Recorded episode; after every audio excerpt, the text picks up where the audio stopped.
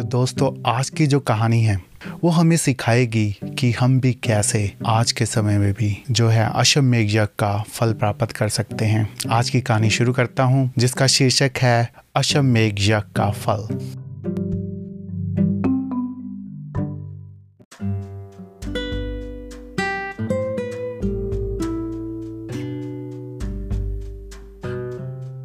Hello friends this is Kavar Gautam और आप सुन रहे हैं ओम गुरुदेव नमो हिंदी पॉडकास्ट जहाँ पर हम आपके सामने लेकर आते हैं रोचक और ज्ञानवर्धक कहानियाँ।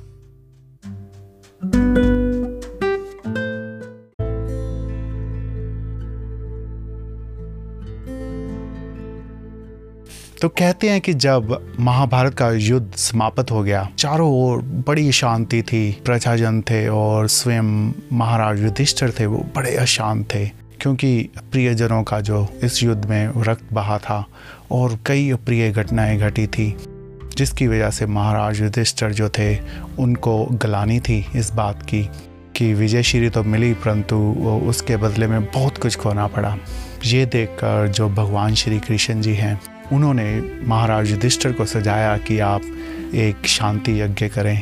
और उन्होंने ये भी बताया कि जब यज्ञ के बाद जो ऋषि मुनि हैं उनको भोजन करवाया जाए और जब सभी ऋषि मुनि भोजन कर लेंगे तृप्त हो जाएँगे तो उसके बाद जो आसमान में घंटे की धुन होगी जिससे पता लगेगा कि, कि आपका जो यज्ञ है पूर्ण हुआ।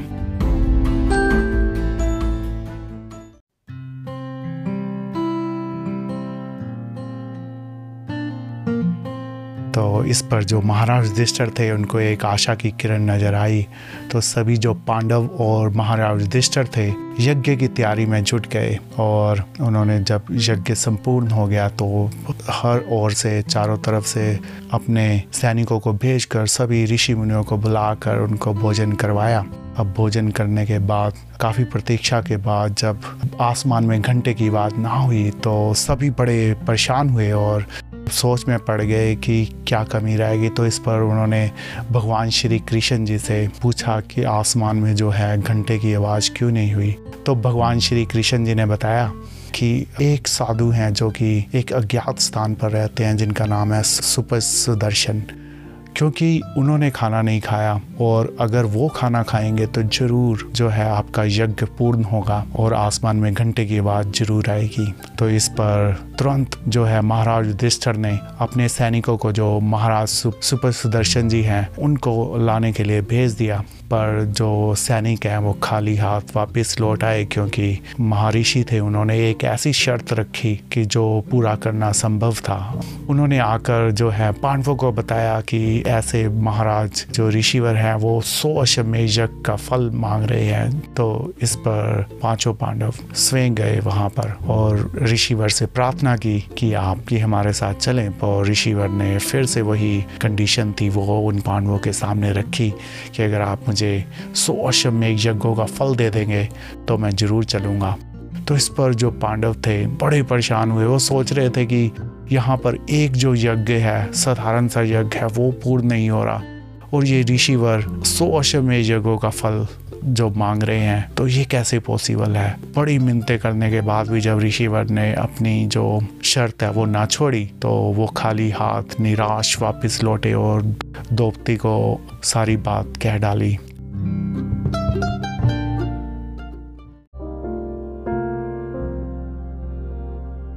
तो अगले ही दिन सुबह द्रौपदी जो है, नंगे पाँव बिना किसी सवारी लिए ऋषिवर के आश्रम की तरफ़ चल पड़ी। जब वहाँ पर काफ़ी कठिनाइयों के पास जंगलों में से गुजरते हुए निकली तो वहाँ पर पहुँच द्रौपदी ने ऋषिवर से प्रार्थना की कि आप हमारे साथ चलें और भोजन ग्रहण करें ताकि हमारा यज्ञ पूर्ण हो जाए। अब जो ऋषिवर हैं, उन्होंने अपनी वही कंडीशन फिर से दोहराई और कहा कि अगर जो सोश में यज्ञों का फल देने के लिए तैयार हो द्रौपदी तो मैं तुम्हारे साथ चलने के लिए तैयार हूँ। इस पर द्रौपदी मुस्कुराई और बोली कि, ऋषिवर, मैंने आप जैसे जो ऋषिवर हैं, उनके मुख से ही सुना है कि जो पूर्ण महात्मा होते हैं, उनके पास एक एक कदम जो चलकर जाने का फल एक एक अश्वमेघ यज्ञ के बराबर होता है। और मैं तो आपके पास चलकर कई हज़ार कदम चलकर आई हूँ। तो आप सौ कदमों के हिसाब से जो सौ अशम यज्ञ का फल प्राप्त कर लें और बाकी जो है मुझे वापस लौटा दें। इस पर जो ऋषिवर सुपर सुदर्शन जी हैं, मन ही मन उन्होंने द्रौपदी की, चुतराई की तारीफ़ की और उसके साथ बिना कुछ कहे चल पड़े।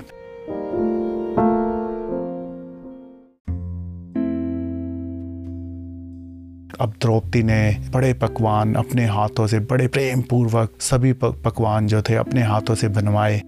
और ऋषिवर को परोसा अब जो ऋषि लोग होते हैं, वो जो खाने का स्वाद नहीं लेते तो वो सारा कुछ मिला लेते हैं खाने को ताकि उसका स्वाद ना आए और जो अपनी सुरती होती है, वो भगवान के ऊपर केंद्रित कर लेते हैं। तो ऐसा ही जो सुपर सुदर्शन जी ने किया, उन्होंने सारा खाना एक साथ मिला लिया और उसको खाना शुरू कर दिया। इस पर द्रौपदी मन ही मन सोचती है कि रहे तो ये जंगली के जंगली ही, मैंने कितने पकवान बनाए थे, अगर एक एक पकवान का मज़ा अलग अलग लेते तो इनको पता लगता कि जो द्रौपदी के हाथों में क्या हुनर है। तो अब ऐसा सोच, द्रौपदी सोच ही रही थी तो अब उधर सुपर सुदर्शन जी थे, उन्होंने अपना खाना समाप्त कर लिया। अब सभी आसमान की तरफ़ कान लगाकर बैठे हुए थे कि कोई घंटे की आवाज़ नहीं आई। तो इस पर बड़े परेशान हुए और फिर भगवान श्री कृष्ण जी की तरफ़ उन्होंने देखा और पूछा कि अब क्या बात हो गई।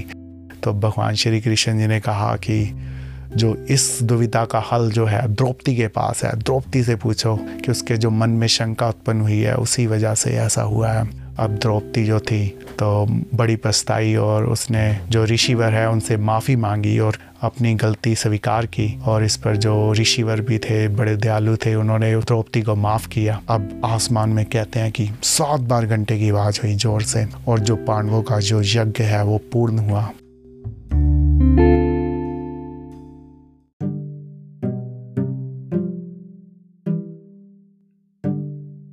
तो दोस्तों, हमें भी इस कहानी से सबक लेकर जो इसमें छुपा हुआ सूत्र है कि कैसे जो संत महात्मा होते हैं, उनकी तरफ़ बढ़ाए गए जो कदम होते हैं, हमें एक एक अशब में यज्ञ का फल देते हैं तो हमें भी इस छुपे हुए सूत्र का फ़ायदा उठाकर जो अपने कदम हैं किसी संत महात्मा के सत्संग में जाने के लिए उठाने चाहिए, ताकि हम भी कल युग में भी जो है, अश्वमेघ यज्ञ का फल प्राप्त कर सके। तो आज बस दोस्तों, इतना ही। अगली बार फिर से मुलाकात होगी एक नई रोचक और ज्ञानवर्धक कथा के साथ।